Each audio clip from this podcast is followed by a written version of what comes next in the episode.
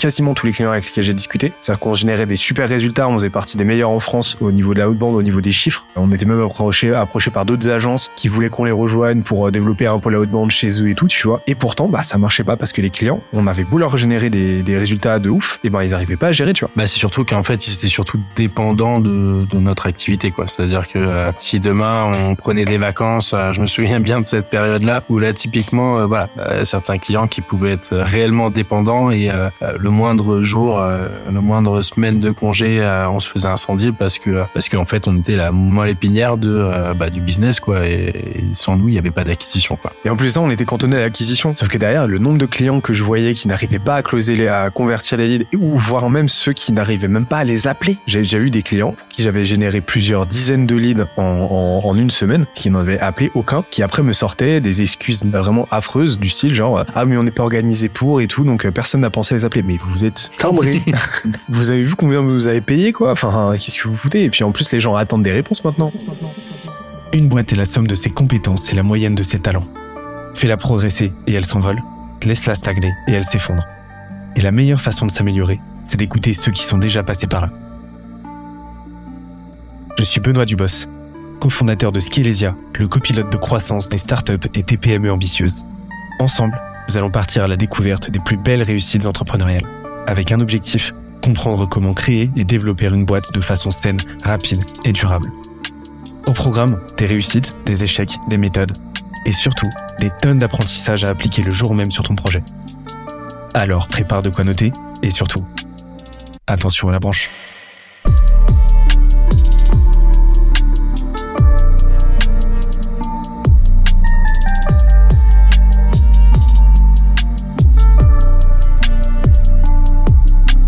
Let's go.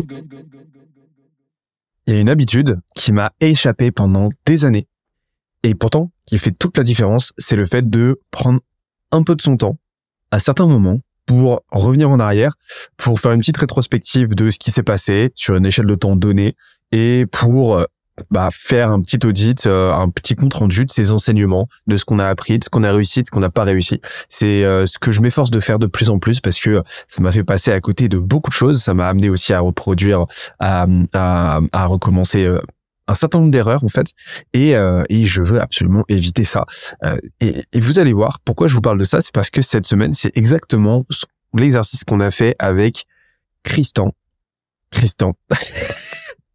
Christian mon cofondateur mon éminent cofondateur euh, que j'ai eu l'honneur le plaisir de recevoir au micro des jeunes branches pour un épisode compte rendu. Je vous en dis un petit peu plus à la fin de cette introduction qui, comme vous le savez, et à micro ouvert, en impro, je me plante, bah vous l'avez entendu là, je me plante, je me reprends, il y a pas de souci. Il y a toujours un petit peu de montage, il faut que je dise qu'il y a un petit peu de montage sinon je me fais euh, défoncer par euh, Alex euh, qui est au montage.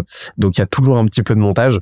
Mais un jour il va vraiment finir par me troller je sais pas par balancer des balancer des bruitages débiles etc d'ailleurs je donne une mauvaise idée là. Il y a très forte chance donc qu'il balance des bruitages un petit peu éclatés un petit peu ficha pendant cette intro vous m'en voudrez pas, vous lui en voudrez pas. Je pense qu'il a, il a un certain nombre de petites revanches à prendre sur moi parce que je le maltraite un petit peu. C'est faux, on s'entend très très bien. C'est un, c'est un de mes meilleurs potes, c'est mon meilleur pote depuis le CE2. Bref, je vous raconte ma life, c'est un peu l'objectif. Bienvenue dans l'intro des jeunes branches. Bah, le podcast qui a une ambition toute simple, hein, c'est de vous aider à apprendre l'entrepreneuriat, à faire dégommer vos objectifs de croissance en fait, en vous faisant passer un moment avec les meilleurs entrepreneurs que avec lesquels j'ai l'occasion, la chance, l'honneur de discuter.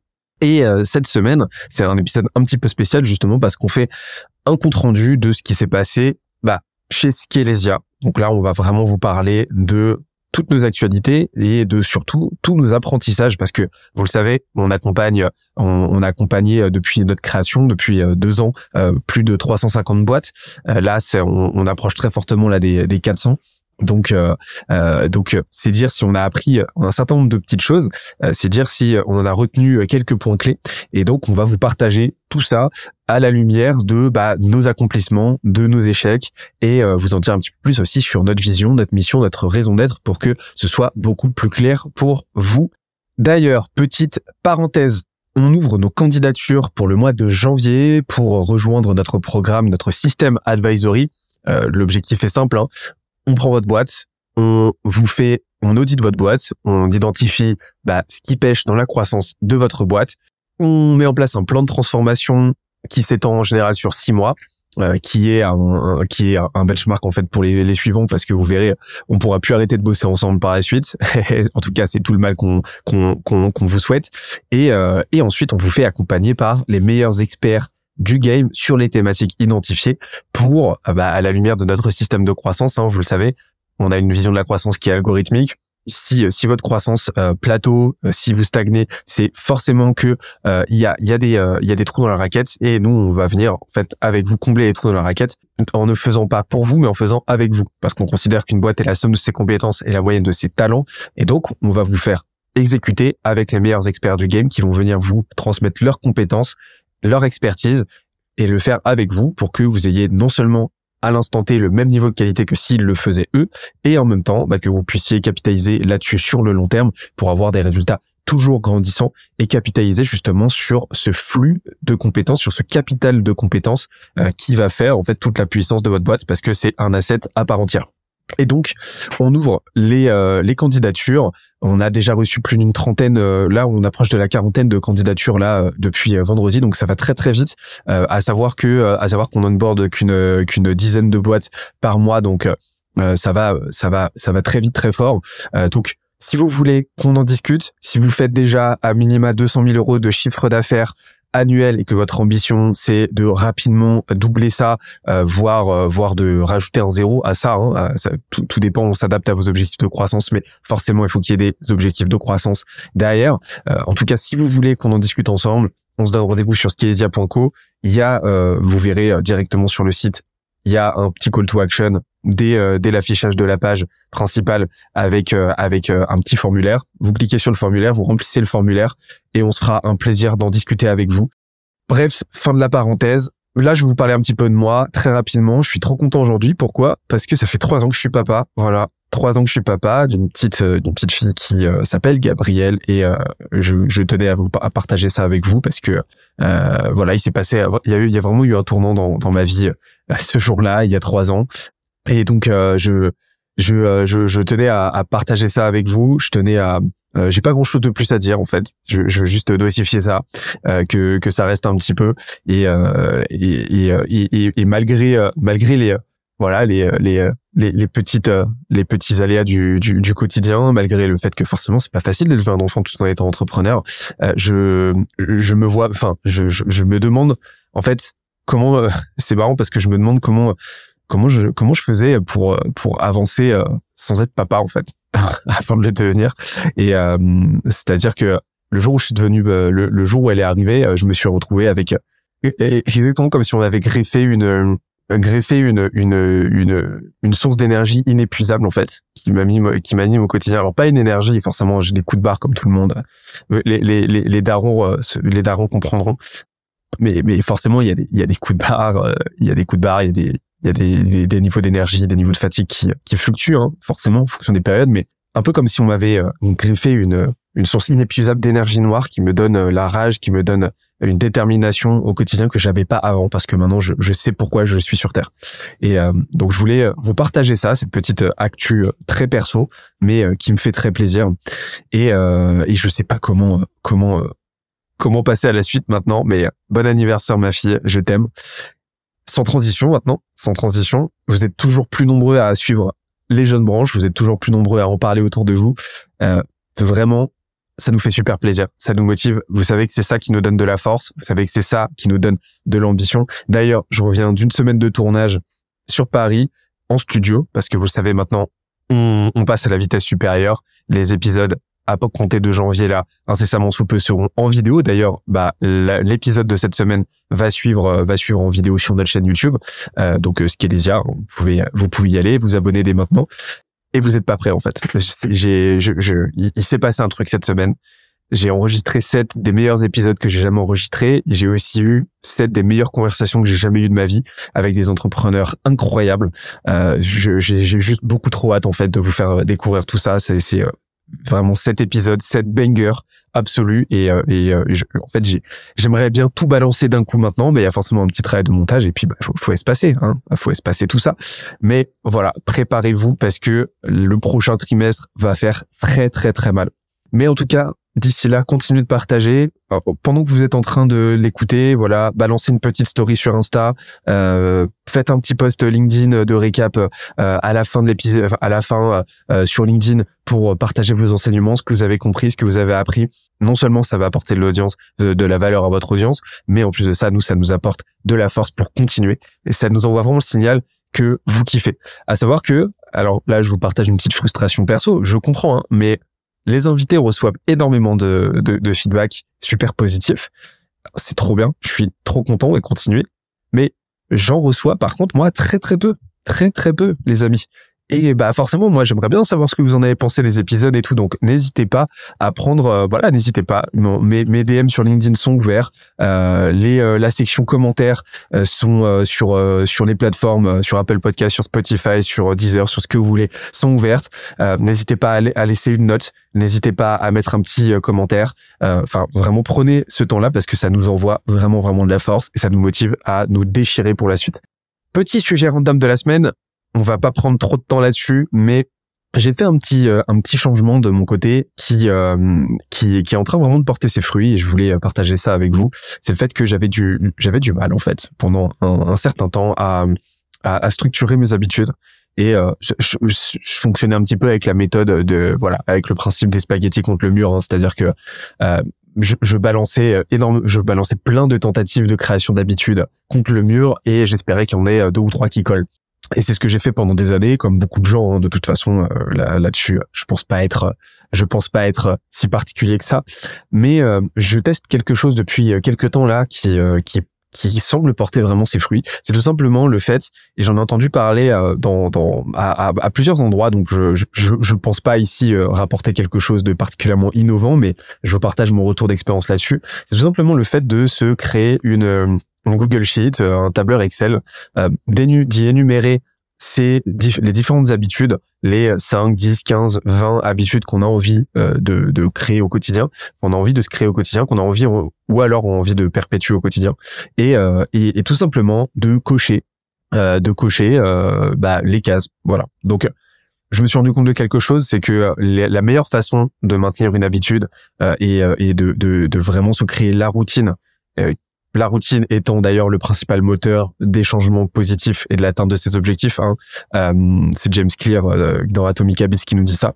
Euh, et ben, et ben, le simple fait de cocher les cases nous fait rentrer quelque part en mode pilote automatique et nous permet aussi de superposer à ça un, un, super circuit de sécrétion de dopamine en fait. C'est-à-dire que le simple fait de cocher une case nous gratifie et nous permet de sécréter un petit peu de dopamine, l'hormone de la récompense, qui euh, bah, qui nous euh, bah, qui nous motive pour la suite. Et ça ça permet de créer un, un cercle vertueux euh, où on est toujours enclin on est qui qui nous qui nous prédispose à continuer bah, continuer avec nos habitudes à savoir qu'une habitude bah mais mais quelques semaines. On, parle de trois semaines trois semaines pour qu'une habitude se forme et trois mois je crois pour que le lifestyle change complètement. Donc moi c'est ce que j'ai fait. Je me suis créé un petit un petit Excel un petit Google Sheet avec bah, 13, je crois, habitudes euh, là que je que je souhaite euh, maintenir ou alors que je souhaite créer. Donc c'est bien en fait, euh, à mon sens, de mixer des habitudes qu'on a déjà avec des habitudes qu'on souhaite qu'on souhaite créer. Bah voilà, ça permet de, de partir de partir avec déjà un, petit capital de complétion qui qui nous motive et qui nous permet d'éviter de d'être frustré. Parenthèse d'ailleurs, la motivation n'est clairement pas. Euh, voilà, je, je suis pas du tout partisan de la motivation de mon côté. Je suis partisan à la fois des déclics euh, d'un côté et euh, de la discipline de l'autre. J'en parlerai peut-être plus plus tard, mais voilà, je, je, je, crée, en, je me suis créé en gros, en gros ce, ce, petit Google Sheet avec 13, je crois, habitudes, et je coche les cases. Et l'objectif, c'est d'avoir minimum 80% de complétion forcément il y a toujours des aléas, euh, il y a toujours des euh, il y a toujours des euh, des des, des, petits des petits imprévus, des petites choses aussi qu'on a tendance à procrastiner. L'objectif c'est de miser sur sur la globalité, c'est d'appliquer comme pour tout le principe de Pareto, à minima 80% de tâches complétées idéalement 100%, hein, forcément, et je fais en sorte de ne jamais passer plus de deux jours sans compléter une une des une des tâches en question, une des 13 tâches. Donc jamais deux jours d'affilée sans sans sans en compléter sans, sans sans les compléter. Et ça me permet d'avoir une bonne petite rotation et de me créer un quotidien qui me qui me convient bien. Et ce qui est très très cool pour faire la passerelle avec bah, le pro, parce que là on parle on parle de la dimension personnelle, mais euh, ça se transfère très très bien sur le plan pro. C'est-à-dire que bah, si demain vous voulez vous créer euh, une habitude de création de contenu, d'écriture ou quoi, eh ben vous pouvez très bien rajouter petit à petit, de façon très modulaire, très atomique, bah, de nouvelles habitudes. Et donc ça vous permet de euh, ça vous permet d'appliquer une logique de, de, de, surcharge progressive, en fait, de progression continue, où bah toutes les tous les mois vous allez rajouter une nouvelle habitude qui va qui va s'ajouter à votre capital. Et je suis persuadé qu'au bout d'un an, si vous rajoutez voilà tous les mois une à deux habitudes, et ben vous pouvez, drastiquement changer votre quotidien, non seulement pro, mais aussi, euh, enfin perso, mais aussi pro. Euh, euh, et, et, et, je pense, je suis persuadé que cette logique-là, cet outil-là peut vous permettre de complètement changer aussi votre output et, et vous permettre de, de, de, de compenser aussi un certain potentiellement des lacunes euh, ou un manque de prédisposition dans tel ou tel domaine. Je sais pas, je donne un exemple très trivial. De mon côté, je je, je suis pas la personne la plus euh, la, plus avenante, euh, la plus avenante. J'ai je peux avoir tendance à me me, me, me reclure un petit peu dans mon coin. J'aime beaucoup travailler en, en, isolement. Euh, J'aime beaucoup travailler en deep work. Le fait de me créer une petite habitude où tous les jours je dois aller prendre contact avec une personne et avoir un petit appel pour euh, prendre des nouvelles, etc., bah, me permet de sortir justement de cette, euh, de cette torpeur, de cette, euh, de cette hibernation, de cette hibernation, on va dire, de cet isolement. Et au bout d'un moment, en fait, je peux même créer une habitude, un automatisme qui me permet de, de, de, de parfaire, en fait, à cette, de, de remédier à cette petite, ce petit défaut là que j'ai tendance à avoir, qui est le pendant d'autres qualités, mais qui est là dans ce cas précis et, et, un défaut et peut avoir tendance par moment à, à causer des petits problèmes. Donc très très bon outil, je vous le recommande. Moi, j'ai fait ça de façon très très simple, hein, vraiment. J'ai classifié, euh, j'ai classifié euh, mes mes 13 habitudes en cours par euh, catégorie. J'ai trois catégories différentes et je mets un zéro tant que je l'ai pas, tant que j'ai pas accompli la, la, tâche en question. Une colonne par donc une ligne par habitude, une colonne par par par jour. Je me fais un petit tableur par mois. Comme ça, ça me permet de, de, de m'y retrouver. Et ensuite, je fais le total à la fin qui calcule un pourcentage sur la journée pour un petit peu euh, euh, traquer tout ça et je me fais une moyenne au mois de ce pourcentage pour voir si le mois a été fructueux ou pas. Voilà. Petite euh, petite digression de la semaine. J'espère que ça vous donne des petites idées. C'est toujours voilà pour pour info les digressions, c'est vraiment je je m'ouvre sur un sujet, je développe un sujet qui qui m'a plu, une actualité ou ou un apprentissage et j'espère que ça vous est utile tout simplement. Pour finir l'épisode de la semaine, je vais pas, euh, je vais pas plus m'étendre que ça. J'en ai déjà parlé au début, mais ça fait vraiment du bien de se poser avec euh, son cofondateur pour euh, bah, faire un petit point, un petit point d'étape. On, vient de fêter, enfin, on vient de fêter là ouais nos, nos, deux ans. On a déjà, on a deux, deux ans et quatre mois là. Donc ça, ça commence à, à faire. Euh, on, on, a l'impression que ça fait dix ans qu'on a créé Skelesia et en même temps qu'on l'a créé hier. C'est très bizarre cette, ce rapport, ce rapport au temps. Ça, ça passe très vite et en même temps très lentement. Je sais pas comment, euh, je sais pas comment vous dire, mais euh, mais euh, mais il s'est passé énormément de choses cette année. On a appris beaucoup beaucoup et c'est un vrai plaisir de, de, de vous partager tout ça à, à cœur ouvert. On, on y allait en toute transparence. Vous verrez, on, on vous confie pas mal de petites choses et on espère à la lumière de, de tout ça que ça vous est utile pour bah pour pour rappel voilà pour pour vous donner un ordre d'idée euh, il y a un an, on était euh, on était 7 ou 8, je sais plus. Là aujourd'hui, on est plus d'une vingtaine. Euh, on a quadruplé notre chiffre d'affaires au mensuel signé. Je crois qu'on tournait autour de 70 000. là, on 70 000, 80 000 par mois. Là, on est en décembre, on a fait 230 000 euros de CA signé. Donc de, de, très belles évolutions, de très très belles très très belles courbes, comme on dit dans le jargon qui, on l'espère, vont se maintenir. Et on vous explique justement comment on compte bien maintenir tout ça et continuer de faire euh, de faire croître Skelesia. Et euh, le tout en maintenant bah, un focus sur le bien-être et sur l'épanouissement euh, bah, personnel et l'épanouissement collectif. C'est fondamental pour nous. On, on le ferait pas sinon on n'entreprendrait pas si c'était pas pour se faire kiffer par-dessus tout. Bref, très bon épisode. On se dit à très très vite. Ciao. Euh, Est-ce qu'on parlait pas un peu de la jeunesse de Skelesia, Benoît? Ouais, alors avant toute chose, excellent groupe, ça s'appelle Mgwa, c'est du black metal polonais, allez écouter. Je voulais le placer parce que euh, j'aime beaucoup, c'est un de mes groupes préférés, donc euh, je tenais à... comme chez toi. Voilà. Euh, comment ça va? Bah écoute, Qui êtes-vous?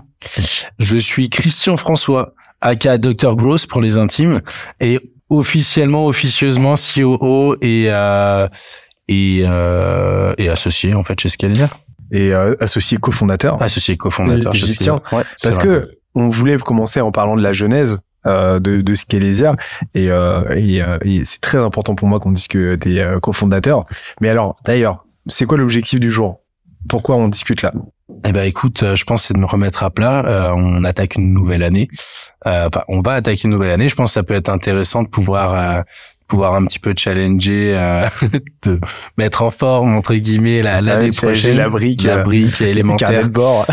Donc, euh, mais je pense que ça peut être cool, voilà, de, de, de faire une petite rétrospective sur ce qui s'est passé sur les deux premières années euh, de Skelesia et puis voir comment on peut se projeter sur la, la troisième.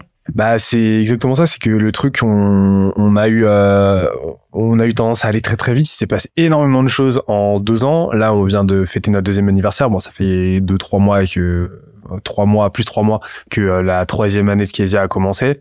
Il s'est passé un nombre de choses incalculables. Et donc là l'idée c'est euh, voilà en mode building public hein, de, de faire un petit euh, point d'étape sur euh, bah, ce qui se passe, où on en est, euh, chiffre à l'appui, et puis euh, d'expliquer un petit peu euh, comment on envisage la suite, quoi. Parce que euh, je pense que ça peut être aussi euh, l'occasion de, de transmettre pas mal d'enseignements, en fait, je pense. Ouais, je suis d'accord. Je suis d'accord. Et, euh, voir. et tu voulais qu'on fasse un petit retour sur la jeunesse de Skelesia? Bah, tu peux parler de Groster Ressortir Ne prononce pas ce nom. Groster pour les intimes. Alors, Groster, euh, en fait, ouais, Skelesia, à la base, euh, très, très succinctement, ça s'est créé sur les cendres d'une boîte, une micro-agence de growth que j'avais créée avec un, un pote qui s'appelle euh, Anthony, euh, que je salue d'ailleurs. J'espère que tu vas bien, mec. Et, euh, et ça marchait bien, franchement, ça marchait bien. Je, sais plus à combien on tournait, mais euh, on avait un, on avait un CA, on était à deux et on avait un CA euh, qui, qui variait entre euh, 10 et euh, 25 cas par mois, les très bons mois. Donc, on vivait très bien, c'était top et tout. Euh, j'ai commencé à faire du contenu en cours de route, sauf que au bout d'un moment, je me suis retrouvé à l'étroit, euh, à la fois au niveau de ce qu'on faisait, c'est-à-dire qu'on faisait de l'outbound principalement en mode agence. Euh, j'ai éprouvé euh, sous toutes ses coutures toutes les limitations du euh, modèle déjà sous-traitance euh, en mode agence donc et euh, et du et de l'outbound quoi. J'ai j'ai j'ai complètement éprouvé toutes les problématiques et toutes les limitations de ce modèle là. Et, euh, et en fait, ça m'a saoulé. Je me sentais à l'étroit vis-à-vis du, du branding aussi. Groovester, j'aimais pas trop ce nom-là. Je voyais pas trop, je me projetais plus. Et donc en fait, bah j'ai euh, j'ai j'ai planché sur un nouveau nom et sur un nouveau positionnement. Et je me suis dit bon bah moi j'aime bien faire les contre, j'aime bien le contre-pied. C'est vraiment une, c'est c'est vraiment un modèle mental. C'est vraiment une pratique qui me qui me tient à cœur. C'est-à-dire euh, bah quand tu vois que la doxa se positionne d'un côté, bah toi prends le contre-pied, positionne-toi complètement à l'opposé. Ça sera une opportunité en soi. Donc ce que j'ai fait. Et euh, je me suis dit bon bah là on rentre dans une euh, dans une mouvance où on a une approche très silotée, segmentée de la croissance, où on va parler que de petites pratiques très spécifiques, etc. Et on va faire, euh, on va on va réfléchir de façon un peu modulaire. Je vais faire un peu d'outbound comme ça, je vais faire un peu de paid, je vais faire un peu de ceci, un peu de cela. Euh, donc d'une part, c'était un petit peu la, la méta à ce moment-là, et euh, que je trouvais complètement, euh, complètement insensé à mon sens. Et, euh, et de l'autre, bah, c'était une approche très euh, délégative de la croissance où bah, tu trouves tes prestataires, euh, des freelances, agences, tu te prends pas la tête et en gros, euh, euh, tout ce qui touche de près ou de loin à des notions élémentaires du business, trouver des clients, marketer, distribuer ce que tu veux, et ben en fait, tu veux même pas en entendre parler. Et au final, ça se demandait ce que les entrepreneurs faisaient dans leur boîte. Donc je me suis dit, ça n'a aucun sens selon moi. Et en plus, factuellement, ça n'apporte pas de résultat parce que les gens face à qui tu discutes, les, les entrepreneurs n'ont pas éprouvé le truc, ils ne savent pas de quoi tu parles. Donc en fait, ils attendent un résultat héroïste débile parce que en fait, pour eux, ils ont une vision arithmét- arithmétique du truc où tu payes, euh, où, euh, où tu, tu payes, t'investis, t'investis un euro parce que là c'est pas un investissement vu que c'est pas contrôlé, donc tu dépenses un euro, tu t'attends à euh, en récolter 10 euros. Ça ne marche pas du tout comme ça.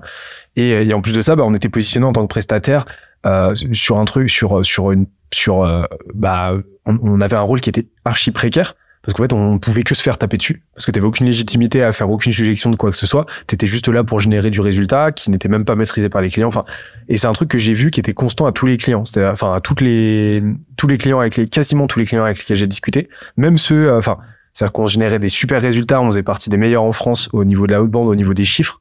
Euh, on était même approché approché par d'autres agences qui voulaient qu'on les rejoigne pour euh, développer un peu la outbound chez eux et tout tu vois et pourtant, bah, ça marchait pas parce que les clients, on avait beau leur générer des, des résultats de ouf, et ben ils n'arrivaient pas à gérer, tu vois. Bah c'est surtout qu'en fait ils étaient surtout dépendants de, de notre activité quoi. C'est-à-dire que euh, si demain on prenait des vacances, euh, je me souviens bien de cette période-là où là typiquement euh, voilà certains clients qui pouvaient être réellement dépendants et le moindre jour, le moindre semaine de congé, on se faisait incendier parce que parce qu'en fait on était la moelle la moelle épinière de bah, du business quoi et, sans nous il y avait pas d'acquisition quoi. Et en plus de ça, on était cantonné à l'acquisition, c'est-à-dire que à la génération du lead. Sauf que derrière, le nombre de clients que je voyais qui n'arrivaient pas à closer les, à convertir les leads, ou voire même ceux qui n'arrivaient même pas à les appeler. J'ai déjà eu des clients pour qui j'avais généré plusieurs dizaines de leads en, en, en une semaine, qui ne les qui n'en avaient appelé aucun, qui après me sortaient des excuses débiles, enfin vraiment euh, vraiment affreuses du style genre ah mais on n'est pas organisé pour et tout donc euh, personne n'a pensé à les appeler. Mais vous êtes vous êtes timbré, vous allez pas bien. Vous avez vu combien vous avez payé quoi? Enfin, qu'est-ce que vous foutez? Et puis en plus, les gens attendent des réponses maintenant. Enfin, bah c'est surtout qu'à l'époque du gross à, part entière, enfin en tout cas vu comme en France, c'était full acquisition et euh, clairement euh, ils attendaient des magiciens quoi. Mm.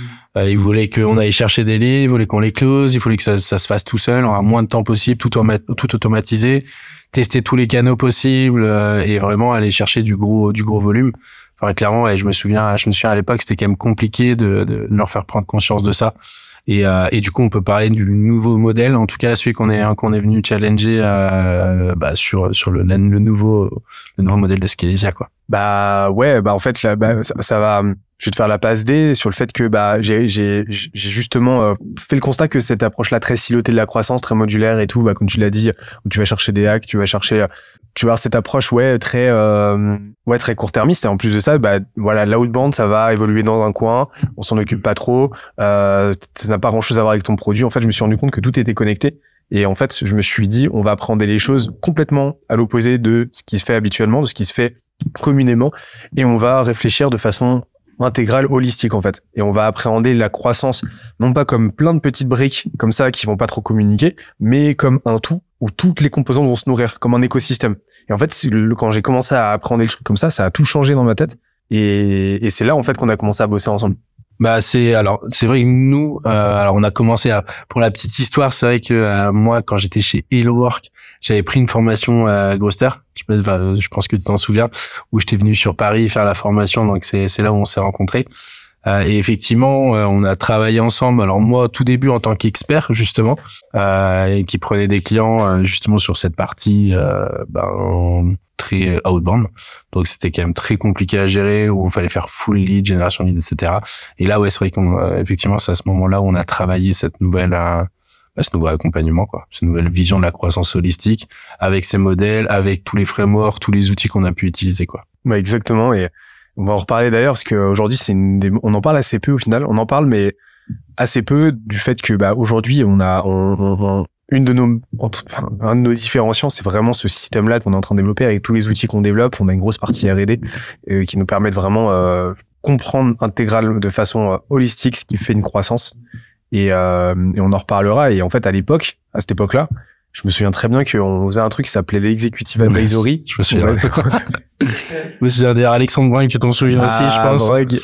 Alex, on te salue aussi. On te salue. Deuxième Alex qu'on salue. Ah non, j'ai pas salué. Ah bah si, si. C'est la fin de journée, c'est compliqué. Et euh, deuxième Alex qu'on salue. Euh, donc on salue le troisième Alex aussi, Chauvin. c'est la tournée des Alex. Et euh, et le du fait que euh, du fait qu'en fait bon voilà on a on a opté pour un modèle qui nous permettait de faire un petit peu transition tampon euh, entre euh, bah, ce modèle là euh, qu'on fait aujourd'hui qui est du done with you à l'époque où c'était de l'accompagnement à l'exécution donc en fait ce qu'on faisait c'est que bah il y avait une partie advisory, une partie exécution. Donc euh, c'était un modèle, ça restait du modèle agence, on va dire, mais avec une surcouche stratégie qui a pas trop porté ses fruits, Ouais. mais par contre qui nous a permis de récolter énormément de feedback. Et c'est là qu'on s'est rendu compte que par contre sur la partie stratégie, on pouvait générer énormément de résultats sous peu qu'on avait la légitimité stratégique vis-à-vis du client. Quoi. Ouais, c'est bah c'est exactement ça et euh, et surtout quand on regarde la plus-value qu'apporte la partie exécution, elle est quand même vachement limitée. En fait, généralement les missions se demandent pas une, une énorme connaissance. En fait, l'appui stratégique est plus important, plus intéressant en tout cas pour le client que euh, uniquement la partie opérationnelle quoi. Bah, en plus, on s'est rendu compte qu'il y avait plein de clients qui, euh, sous peu qu'on a arrêté de bosser avec eux, Ouais, et ben en fait, euh, ils étaient complètement dépendants quoi. Et les clients avec qui on a arrêté de travailler parce que justement eux voulaient maintenir cette partie-là délégation euh, et, euh, et externalisation, qui une fois qu'on avait arrêté de bosser avec eux, se sont retrouvés complètement dans la panade parce que bah tout simplement, bah, ils avaient plus cette ce support-là et ils avaient pas capitalisé pendant tout le- tout le temps on a travaillé avec eux sur leur montée en compétences en interne. Et c'est un de nos c'est un, c'est un de nos, euh, c'est un de nos mantras chez Skizia, c'est qu'une boîte est la somme de ses compétences, la moyenne de ses talents. Donc, c'est, c'est là qu'on a pris le constat, fait, que c'était fondamental de faire monter en compétences les, les clients. euh. on a même été obligé d'arrêter avec certains clients. Ouais, ouais, à cause de ça. C'est euh, vrai que ça c'était assez euh, assez incroyable. On était obligé de forcer l'arrêt avec certains clients parce que bah plus de vraie plus-value à part maintenir les, les campagnes et, et en fait là où les clients ils avaient besoin d'un appui stratégique, on n'était plus trop sur cette partie-là. On était uniquement sur des choses assez euh, chronophages et sans réelle plus-value quoi. Exactement. Et que je me souviens qu'on a fait quand même des gros bangers euh, sur cette période là où là on a commencé à faire vraiment full advisory. On a arrêté la, enlevé la partie exécution. Euh, je me souviens de, euh, euh, de- je me souviens de mon côté de, de Sarodis. Ouais. Ça c'était pas mal. euh, C'est vrai que c'est toi qui l'avais géré ce, ce Ouais, c'était bah, à l'époque en fait pour pour le contexte, c'était euh, c'est toi et moi qui faisions en tant que euh, experts. Aujourd'hui on appelle ça des experts, à l'époque c'était advisor, mais c'est nous qui euh, accompagnions les clients en fait. Ah, on on faisait était vraiment tout. en phase alpha de ce, de ce produit. Là on en est à la V4 aujourd'hui de ce, de ce produit advisory. minimum. Donc, on enlève les les, les Les petits points. euh, les points ouais voilà. Donc on est vraiment à la phase, la grande version, la grande V4 quoi de, de advisory. Et euh, il y en aura une cinquième, une sixième, c'est sûr et certain. Mais à l'époque c'était vraiment la version alpha quoi. Et je me souviens un client dont je connaissais rien du business. C'était qui vendait des carrets de douche. D'ailleurs, big up Rodrigue, j'espère que tu vas bien. Et, euh, et avec qui on travaille toujours aujourd'hui, euh, si je ne m'abuse. Avec qui j'ai passé cinq heures, avec qui j'ai pu identifier dès la première heure euh, bah, euh, les axes stratégiques euh, clés. Donc on a priorisé, on a mis en place ce qu'on appelle aujourd'hui une roadmap, un plan d'action en fait. Donc il y avait déjà toutes les briques élémentaires de notre euh, mode opératoire au- actuel, euh, sauf que je le faisais de façon complètement intuitive. Et euh, en fait, il est venu avec un certain nombre de desiderata qu'on a challengé ensemble pendant cette heure-là, qu'on a repriorisé. C'est-à-dire qu'à la fin de la première heure, je lui ai dit, écoute, là, tu fais fausse route. Fais-moi confiance. Il faut qu'on aille travailler sur ça, ça, ça, ça. On a priorisé. En fait, on a revu tout son process outbound. Euh, On a revu tout son copywriting, toute sa segmentation, on a tout revu. Et dans l'année, il a généré, on a passé ensuite, donc, une heure de préparation, plus ensuite quatre fois une heure de montée en compétences, où en fait, moi, je n'ai rien fait. C'est lui qui partageait son écran et moi qui lui expliquais quoi faire. On a retravaillé tout ça et, euh, et sur le reste de l'année, suite à mon intervention, il y a le use case complet sur euh, sur notre site. Euh, il a fait, euh, il a géré plus ne- 900 000 euros de chiffre d'affaires directement imputé à notre euh, à notre travail euh, commun. Ouais, ça c'était incroyable. C'est vrai qu'on a eu quelques résultats comme ça, vraiment, euh, genre au bout de très peu d'heures, euh, on a eu des, des voilà des effets de levier énormes. Non, c'était très cool et c'est ce qu'on a enfin c'est ce qu'on a essayé de faire et j'espère qu'on qu'on réussit à faire aujourd'hui, c'est à laisser transposer ça en fait via notre équipe Advisory Apps euh, et les experts là où on faisait un peu les deux euh, à l'époque qui était bien mais ultra chronophage. Euh, et, euh, et ça se passe plutôt bien. Donc euh, et ça clairement c'est vrai que c'est ça a été un, gros gros travail de pouvoir scaler cette partie-là, enfin scaler entre guillemets, mais de la sortir en fait des compétences euh, fondateurs parce que c'est souvent ça le problème. Hein. Surtout en agence, c'est surtout la brique par exemple. que je, je choisis brique, mais sur la verticale sur la verticale brique. mais euh, non, mais sur la sur la branche. Je parlais de branche en plus, qui est sur la branche euh, closing où finalement euh, c'est souvent le, le founder qui close. Ouais. Euh, et, et d'ailleurs, en fait, ça bloque tout. Et ça, je pense qu'il y a 70% des agences aujourd'hui où euh, le fondateur ne veut pas lâcher la brique euh, closing, quoi. Bah, on a eu un vrai enjeu euh, de euh, c'est- c'est- et on y est toujours aujourd'hui. De aujourd- aujourd'hui, on sait ce que nous en tant que cofondateurs, on peut produire. On sait qu'on peut vendre, on sait qu'on peut délivrer. Sauf que nous, on a envie de faire une grosse boîte, on a envie de faire, euh, on a envie d'aider un maximum de monde. Donc forcément, on est limité, euh, on est limité en termes de bande passante. Donc on sait aujourd'hui, voilà, Sarodis, ce que tu avais fait avec euh, Digitaleo, etc. On a, on a beaucoup de use cases comme ça qui nous démontrent la valeur étalon de ce que nous on peut produire. Donc tout l'enjeu aujourd'hui, c'est de réussir à faire aussi bien et on y arrive aussi bien sans que nous on ait à intervenir et euh, réussir à scaler le truc en fait, voire même à faire mieux. Et aujourd'hui, on commence même à réussir à Moi, faire je mieux. trouve qu'on fait mieux aujourd'hui Ouais. euh, parce que euh, c'est vrai qu'on était efficace, mais aujourd'hui, on a plus de 80 experts. On pourra jamais être aussi efficace, même si euh, euh, on voilà, euh, je pense qu'on est plutôt bon dans ce qu'on fait, mais on sera jamais plus efficace que notre squad d'experts aujourd'hui. Et euh, couplé en plus à l'advisory ops, je pense que oui, on a un produit fini qui est beaucoup mieux établi, qui est beaucoup plus détaillé et, euh, et spécifique que ce qu'on avait avant, quoi. Alors aujourd'hui, justement, parce que t'es cofondateur, t'es CEO, comme tu l'as dit. Donc, euh, donc ton rôle, c'est de gérer toute la partie opérationnelle. Pour expliquer un petit peu notre duo, comment ça fonctionne, euh, je vais, euh, moi, je vais être celui qui part dans tous les sens. Ouais, euh, Je tu grossis les traits, mais voilà. Je vais être celui qui euh, qui part dans tous les sens, euh, qui euh, qui je m'occupe de la partie R&D, euh, je m'occupe de la partie contenu, je m'occupe de la partie euh, vision et euh, on va dire euh, stratégie. Et, et et toi par contre, tu vas apporter tout le corps opérationnel et tout le corps vraiment pragmatique à ce que je vais te délivrer. Donc je vais te délivrer des euh, euh, des trucs euh, qui sont euh, qui sortent du four, euh, tout fumant, etc. dessins. Des petits dessins, des choses complètement des, des vocaux euh, de, euh, de, de, de, 12 18 minutes des fois. Donc, euh, avec avec du vent euh, avec du vent dans le micro exact, exact. Voilà, parce que j'aime beaucoup marcher, je marche dehors et donc euh, je, euh, je bombarde Christian et Jules, qui est l'autre À associé. 22 heures, hein, je précise. À 22 heures C'est- de, euh, de, de, de vocaux de 15 minutes dans le blizzard. Et je leur dis bien après d'écouter le, d'écouter deux fois parce que c'est très très important ce que je leur raconte. Mais en gros, voilà, je te, je te livre une matière première qui est complètement, parfois complètement bordélique. Et toi, en fait, tu fais le tri et, euh, et, et tu fais le tri entre euh, le, le, le bon grain et l'ivraie. Et après, bah, tu fais un, tu l'opérationnalises en fait. Bah ouais, en fait, je vais faire un peu du versionning, c'est-à-dire que euh, je vais prendre voilà cette idée un peu euh, souche euh, où je vais pouvoir un peu la, la travailler au fur et à mesure et, euh, et développer des, des variantes, euh, voir en fait ce qui est jouable, ce qui est pas jouable, ce qu'on peut garder, ce qu'on peut ce qu'on peut se permettre, ce qu'on peut pas se permettre. Euh, une fois que ça c'est travaillé de mon côté, j'essaie de l'opérationnaliser avec des équipes et là recrutement, le côté un petit peu voilà où tu viens staffer. Et c'est ce qui permet à la boîte de grossir. Donc ouais, ouais c'est c'est un bon duo je trouve. Euh, parce qu'effectivement, bah, les idées, tu peux pas avoir un peu, tu peux pas avoir tout. Donc, euh, je trouve que c'est un bon duo pour pouvoir vraiment développer euh, la boîte comme on, comme on souhaite la développer, quoi. Mais alors justement, parce que là, sais que j'ai fait le point, j'ai halluciné avec l'année dernière, il y, a un, il y a un an, on était trois fois moins qu'aujourd'hui. Ouais. C'est ouf, l'équipe, elle a triplé littéralement en un an, et c'est pas fini. Hein. Euh, donc là, aujourd'hui, on est une vingtaine, on a 80 experts, ouais, comme tu l'as dit. Euh, donc on en passe de devenir euh, le plus gros collectif de France, hein, clairement. Bah, en tout cas, sur la partie croissance, euh, ouais. Clairement. C'est sûr. Et mais euh, justement, tu as fait un travail qui est colossal en termes de structuration. Comment aujourd'hui, euh, comment aujourd'hui euh, tu tu décrirais l'organigramme de, de Skelésia Euh, je dirais qu'il y a plusieurs pôles. J'ai j'ai l'impression de, j'ai l'impression de, tu sais, j'ai l'impression vraiment que c'est pas ma boîte. Tu vois Ouais, c'est- Comment tu fais chez Skelésia pour alors, développer le... Pitch-nous Skelésia. Non, mais écoute, il y a, il y a plusieurs pôles. Euh, il va y avoir bah, le pôle content euh, que toi tu viens chapeauter, que tu viens mentorer un peu aujourd'hui. Euh, donc avec voilà une partie traffic management, une partie euh, bah, purement contenu euh, sur les réseaux sociaux et sur tous les contenus médias. Donc euh, que euh, voilà le- toute la partie podcast, newsletter, enfin voilà toute cette partie là.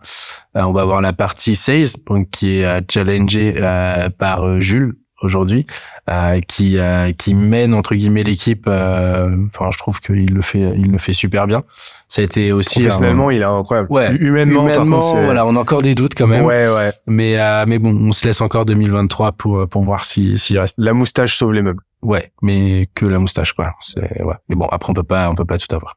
Mais en tout cas non il gère plutôt bien l'équipe. Euh, on a on a un gros gros dynamisme sur l'équipe euh, des fous furieux. Euh, clairement c'est toujours le le zbeul quand on arrive en call sales euh, généralement ça part dans tous les sens.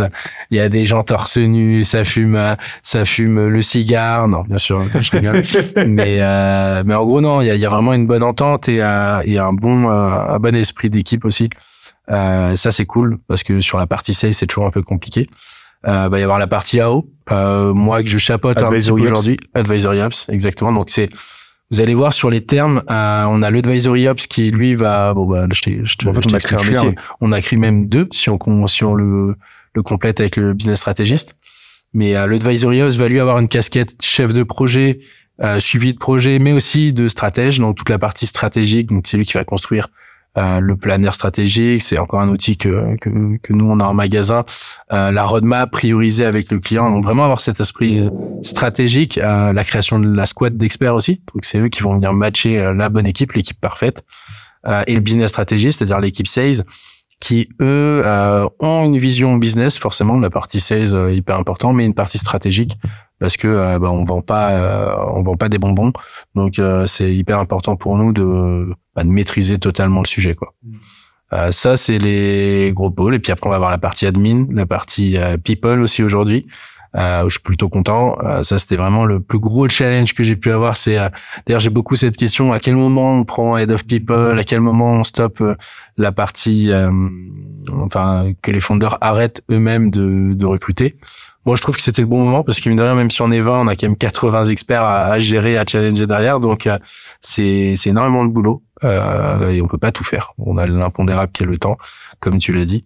Donc ça, c'est une grosse partie. Maintenant, il y a Louise qui nous a rejoint. Il va y avoir Charlotte aussi euh, en tant que en tant que community builder qui va venir euh, challenger aussi l'équipe euh, l'équipe d'experts euh, et toute la partie admin qui font un travail genre extraordinaire sur la partie facturation, relance euh, et toute la partie administrative qui est, qui est ultra importante et qu'on sous-estime aussi. Bah, C'est-à-dire qu'en fait, euh, justement parce que bah, on a cette chance-là de, euh, de passer notre journée à étudier les dynamiques de croissance et tout, on s'est rendu compte d'un cercle, d'un d'une structuration en cycle des dynamiques de croissance justement et ce qu'on appelle chez Scasia le, le scale mess depth, euh, où, où, en fait bah la croissance elle est jamais linéaire, c'est toujours une phase de scale qui va être agressive, euh, plus ou moins agressive, et en fait, euh, bah, le, degré d'intensité d'agressivité de cette phase-là va déterminer le degré d'intensité de la suivante, qui est le, le MES, qui est en gros, bah, nécessairement, c'est une constante même biologique en fait, parce que tu vas retrouver ça euh, de façon très fractale chez un, un individu, enfin chez un être vivant,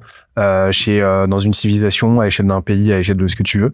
Bah en fait, ce ce MES va être là le le, le dérivatif, enfin le, le, le dérivé de tous les désalignements que tu vas causer pendant sa phase de croissance, on va être focus sur maintenir cette croissance, maintenir ces courbes-là, cette euh, vélocité-là, qui va faire que bah tu vas tu vas tu vas générer de la dette euh, humaine, de la dette euh, technique, de la dette de culture, de la dette de la dette de la dette humaine, enfin humaine, financière, pardon, j'ai déjà j'ai déjà dit humaine, ce qui va faire que bah ta croissance de façon naturelle et évidente va ralentir. Parce qu'en fait, la dette fait que elle se cristallise et, et, ta structure actuelle ne suffit plus à, à subvenir aux besoins structurels de ta croissance, euh, ta croissance. Donc au bout d'un moment, ça ralentit, voire ça stagne, voire ça régresse. En fait, le seul moyen, c'est de te poser, de te dire, ok, dès, euh, on, passe en mode dette, donc troisième phase, qui est, bah, on va mettre un stop le plus possible. Le focus, c'est plus la croissance là, c'est payer cette dette là, résoudre nos problèmes structurels, résoudre nos problèmes de process, staffer comme il faut, etc., se réorganiser de sorte à pouvoir relancer la croissance qui va repartir de façon mécanique en fait. Et sauf que nous, bah, vu qu'on voit un petit peu les ordres de grandeur, et eh ben typiquement là où euh, la plupart des agences, euh, la plupart, bon, on n'est pas une agence, mais la plupart des boîtes de services vont attendre euh, le 40, 50e, voire 60e salarié avant de recruter un poste, un poste admin ou people. Bah nous en fait on s'est dit on veut faire ça le plus tôt possible parce qu'on ne veut pas subir on ne veut surtout pas subir le, marasme qui va être causé par le fait de, euh, de procrastiner cette partie-là. Et, euh, et, nous, on veut se concentrer sur ce sur quoi nous, on apporte le maximum de valeur en tant que fondateur. Et on s'est rendu compte vite que c'était pas cette partie-là, recrutement, management et, et, euh, et, structuration, opérationnalisation, en fait, de nos éléments culturels, quoi. Bah, c'est, c'est ça. Et puis, euh, et puis, il y a vraiment cette partie où, comme tu l'as dit, souvent les gens, ils vont attendre 40, 50 employés. Sauf que nous, bah, la partie people, elle est hyper importante. Euh, je pense qu'on peut faire un petit zoom sur le, ce modèle bande de potes qu'on essaie de créer. Mais euh, ce côté humain, nous, on le recherche. Euh, je pense on n'a pas envie de faire une, une impasse là-dessus. C'est c'est crucial pour nous. C'est un challenge qu'on se donne aussi. là où au tout début, on était tous freelance et que on s'est regroupé pour essayer de voilà de construire quelque chose d'un peu plus grand, mais sans en fait faire un pas sur sur cette partie très bah, très humaine, très flexible en fait de ce qu'on avait pu avoir. Parce qu'on est, on est totalement télétravail. Ouais, en full remote. Euh, euh, et puis pareil, chacun se gère, chacun gère ses vacances. Enfin, il y a ce côté très euh, alignement vie perso vie pro euh, qui est palpable en tout cas chez Skelesia. Et ça, euh, voilà, n'importe quel n'importe quel collaborateur pourront pourront le dire. Donc donc ouais, je pense que ça c'est un gros gros objectif. On a deux gros objectifs, c'est que tous les clients s'arrachent, en tout cas que les entrepreneurs, les, les boîtes en fait euh, ambitieuses s'arrachent nos accompagnements parce que ils ont voilà ils ont fait leurs preuves et que euh, on écrit un faux mot suffisamment fort aussi pour qu'ils disent mince il faut pas que je laisse euh, passer ma ma chance ou, ou, que je perde ma place.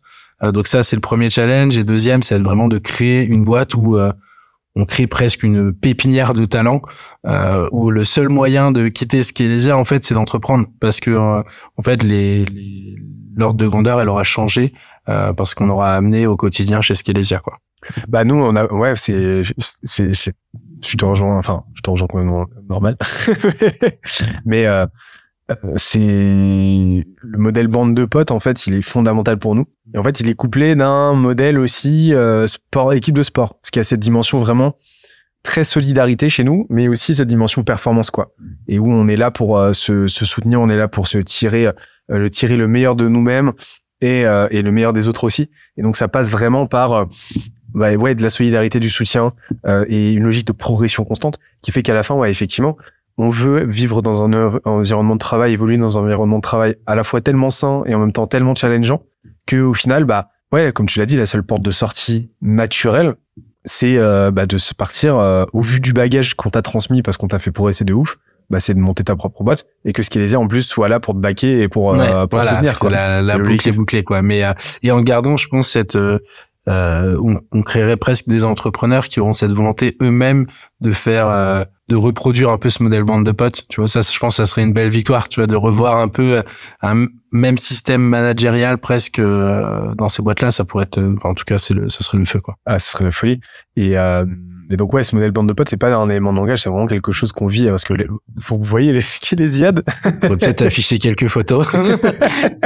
les vidéos, on va les garder pour nous, mais mais parce que oui, de temps en temps, on, tous les trois mois, on se fait une skélésiade. En fait, on appelle, on appelle même pas ça un team building parce que l'équipe, elle est déjà builded, elle est déjà built. C'est vraiment, euh, donc c'est vraiment, on se retrouve tous ensemble pour euh, passer euh, quasiment une semaine à chaque fois et puis on, on, on, bosse ensemble, on met en place des projets, on déconne et euh, c'est la folie quoi. Et tout le monde attend ça d'arrache-pied.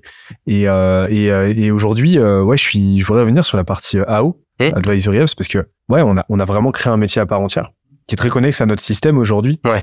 notre méthodologie à l'origine qu'on fait évoluer en système, mais qui peut être appliqué dans n'importe quelle boîte. Hein. Finalement, c'est on voit les advisors à proprement parler, voilà, des personnes qui sont hyper euh, compliqué à avoir en interne ou alors très euh, très valuable quoi donc euh, c'est pour enfin ça reste l'élite entre guillemets et c'est vrai que l'advisory hubs va venir vraiment driver toute une équipe autour d'un objectif de croissance et cette création d'un système de croissance qui est palpable au-delà de parler d'un growth à proprement parler l'advisor lui va vraiment pouvoir venir l'advisory hubs va vraiment pouvoir venir choper un maximum d'infos euh, et structurer l'ensemble quoi. Et euh, pour moi, je vois vraiment euh, le growth et l'advisory apps main dans la main pour avancer, mais mais pour moi, voilà, c'est vraiment un métier à part entière et c'est hyper important. Le voir un peu plus qu'un chef de projet en tout cas. Mais exactement. Ah bah complètement. Enfin, la, la, franchement, la partie opérationnelle est une feature assez importante, mais euh, mais assez euh, secondaire pour moi par rapport à toute la valeur de l'advisory ops. Ah bah carrément. De toute façon, là, nous pour expliquer un petit peu comment on le challenge,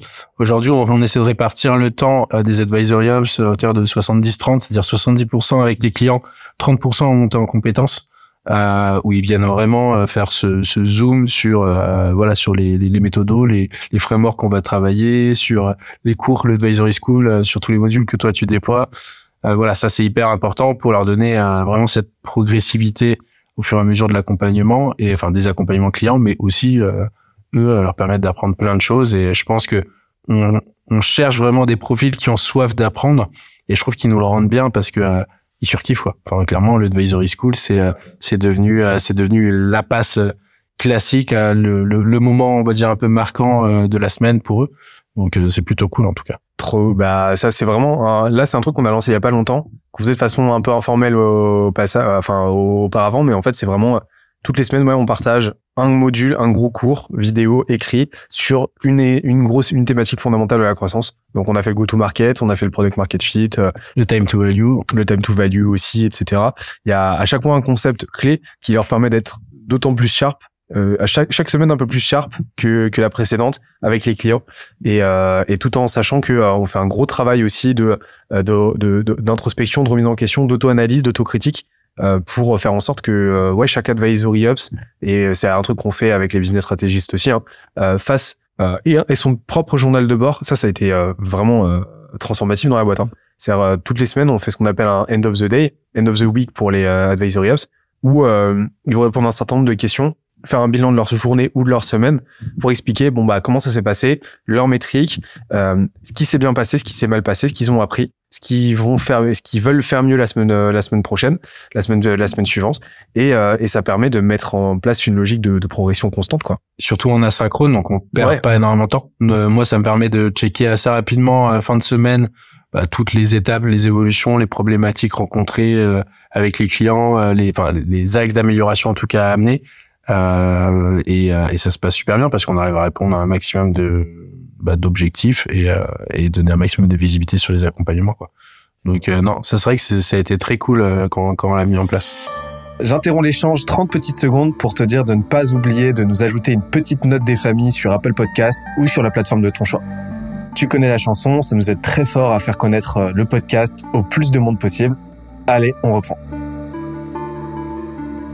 Et, euh, et là aujourd'hui, euh, je suis particulièrement content parce que là, on a passé, euh, on, on est on passe de passer la barre des 350 clients accompagnés depuis le tout début. Donc ça, je suis, je suis vraiment vraiment content. J'ai hâte de voir ce que ça va donner quand on sera aux 500, aux 1000. Et Ça va être- 118 clients en accompagnement actuellement. Ouais. bah après ouais, on s'éloigne un peu de tout ça, mais c'est vrai que ouais, c'est des chiffres qui euh, bah qui qui sont impressionnants. Euh, c'est vrai que euh, quand on remonte quelques années en, en arrière, euh, bah c'est les chiffres qu'on voulait atteindre, mais encore une fois sur ce que tu imagines et ce qui est faisable et ce que tu arrives à appliquer, voilà, il y a c'est pas toujours la même chose. Donc euh, ouais, non, c'est plutôt cool et je pense que c'est- ça fait du bien aussi de se féliciter et, euh, de fêter ces petites victoires au fur et à mesure. Ça fait plaisir. Surtout moi, ce que je vois, c'est que en fait, on est extrêmement, extrêmement. Et ça peut paraître un petit peu égo trip là, mais euh, on est, faut vraiment, on est extrêmement exigeant envers nous-mêmes. C'est-à-dire que euh, euh, je, je, genre même, même à 10 sur 10 de satisfaction client, je serais pas satisfait quoi. Et, euh, et je sais que pour toi, c'est la même chose. Et donc en fait, euh, bah, on, on essaie de s'éduquer petit à petit à se réjouir justement de ce genre de petites victoires. Mais moi, ce qui m'intéresse, c'est, c'est toujours cette logique de progression. Et je vois que la logique de progression est là et que on est un peu meilleur, comme j'ai dit, chaque semaine par rapport à la précédente pour apporter toujours plus de valeur aux clients. Et moi, c'est, c'est ça qui me réjouit le plus, c'est de voir que vraiment, tous autant qu'on est, on progresse et que les courbes sont en évolution constante, quoi. Et ça, c'est, euh, ça, ça fait plaisir. Ouais, et puis c'est surtout que c'est pas dans notre ADN. Là, on le fait. Euh, je pense que ça fait du bien d'en parler, mais c'est vrai qu'on, au tout début, c'était pas trop dans notre ADN de, de fêter ces petites victoires et on s'est un peu forcé à le faire jusqu'à ce que ça soit un peu plus naturel. Mais, euh, mais ouais, c'est, c'est, enfin, c'est bien. On a beaucoup de challenges en tant qu'entrepreneur. Euh, je pense que voilà, de temps en temps, souffler, regarder ce qui a été fait, ce qui a été monté. Je pense que euh, ça fait du bien aussi et, et c'est important en fait pour chacun entrepreneur euh, de, de, bah voilà, de regarder en fait le travail effectué. Quoi. Carrément. Et euh, je te propose qu'on revienne un petit peu sur la, la, la- le système Scalise, Ouais. histoire de, euh, de, de clarifier un petit peu tout ça, parce que euh, ça, c'est, ça, c'est une question qui nous revient souvent, c'est, mais c'est concrètement, en gros, vous faites quoi? C'est-à-dire à peu près deux ou trois fois par jour. D'ailleurs, comment tu le présentes, toi? Ouf. Euh, bah en fait voilà, il y a, y a ce côté très euh, très classique de présenter euh, comme vraiment euh, le copilote de croissance. Donc après c'est c'est assez simple dit comme ça vu que c'est euh, directement en première page sur notre site. Euh, mais euh, mais ouais en fait l'objectif c'est vraiment de faire comprendre aux clients que on est là pour travailler avec eux, pour le- les faire pour, pour qu'ils puissent progresser, pour les accompagner au mieux. Mais euh, on sera jamais là pour faire pour eux. Euh, ça c'est euh, en tout cas euh, cette partie un peu euh, Done for you, euh, c'est un peu ce combat-là qu'on qu'on a mené. Euh, encore une fois, on n'est pas contre l'externalisation, mais euh, une externalisation intelligente, euh, ce qui est rarement le cas, euh, quand même, il faut il faut le dire.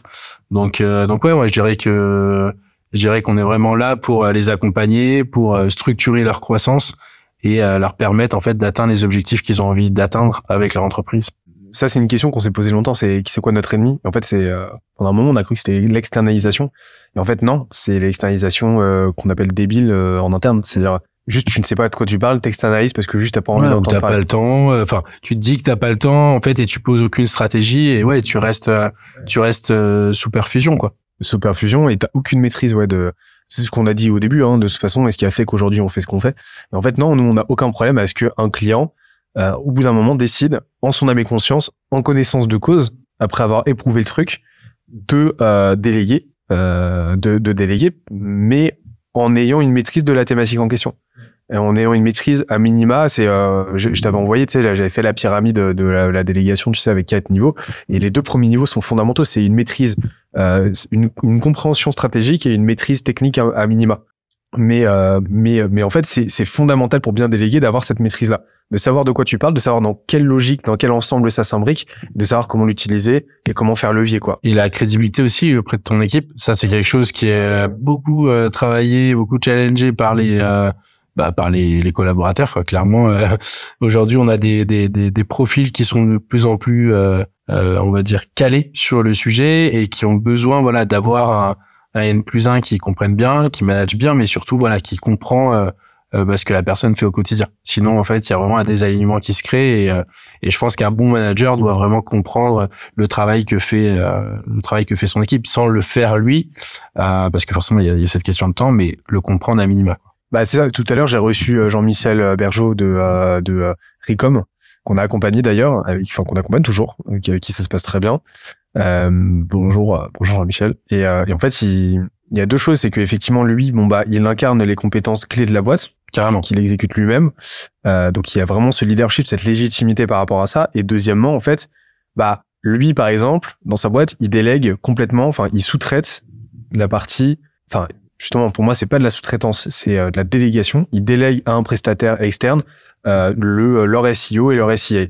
Et en fait, quand tu discutes avec lui, tu comprends que même s'ils mettent pas les mains dans le cambouis, même si c'est pas eux qui font, eh ben en fait, il a une compréhension stratégique totale de ce qui est fait. C'est-à-dire qu'il a pas une compréhension granulaire dans le détail de ce qui est mis en place, etc. Dans l'absolu, ça l'intéresse pas. En tant que CEO, de toute façon, bah, ce niveau-là de complexité et de spécificité, on s'en fout.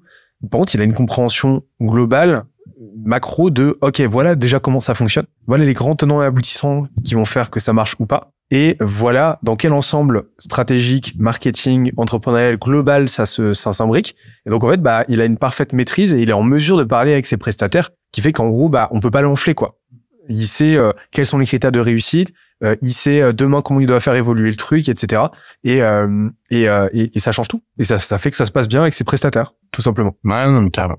Et, euh, et en fait, euh, je parlais justement de Jean-Michel, mais euh, ça, c'est un truc que j'ai réalisé cette année. Il y a, beaucoup, beaucoup d'enseignements que j'ai eu cette année, mais euh, notamment le fait que, euh, euh, bah, finalement, l'entrepreneuriat, enfin, jusqu'à un certain stade, c'est vraiment, vraiment des, enfin, on en revient à des systématiquement à des business, des compétences business très, très, très élémentaires, quoi. C'est-à-dire vraiment, pour moi, et ça, je- j'en suis, je suis, je, je, je, je, je, je suis prêt à le scander, quoi.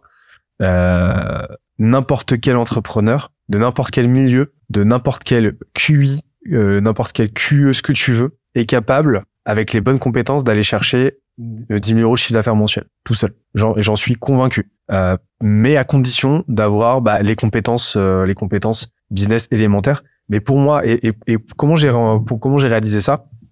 Mais en fait, j'ai euh, déjà avec les entrepreneurs avec lesquels on a discuté, qu'on a accompagné, ça se compte en centaines maintenant. Et cette année, j'ai discuté avec plusieurs dizaines d'entrepreneurs dans le dans le podcast. Et, euh, et je me suis rendu compte que à un moment, j'ai pris du recul, je me suis dit, mais tous ces entrepreneurs-là, qui ont euh, tous euh, déplacé, euh, dépassé allègrement le million, hein, euh, sans aucun problème, je me suis dit, mais eux, demain, tu leur enlèves tous autant qu'ils sont, leur boîte, tu leur enlèves tout, tu leur laisses, tu leur enlèves leur réseau, tu leur laisses que leurs compétences. Même tu leur enlèves leur réseau. Mais je dis pas qu'en en un an, ils vont retrouver ce qu'ils avaient avant, qu'ils vont refaire une boîte à un million en un an. Mais je suis persuadé qu'en en, en deux mois maximum, ils ont une boîte à minimum 10, 15, 20 cas mensuels. J'en suis persuadé.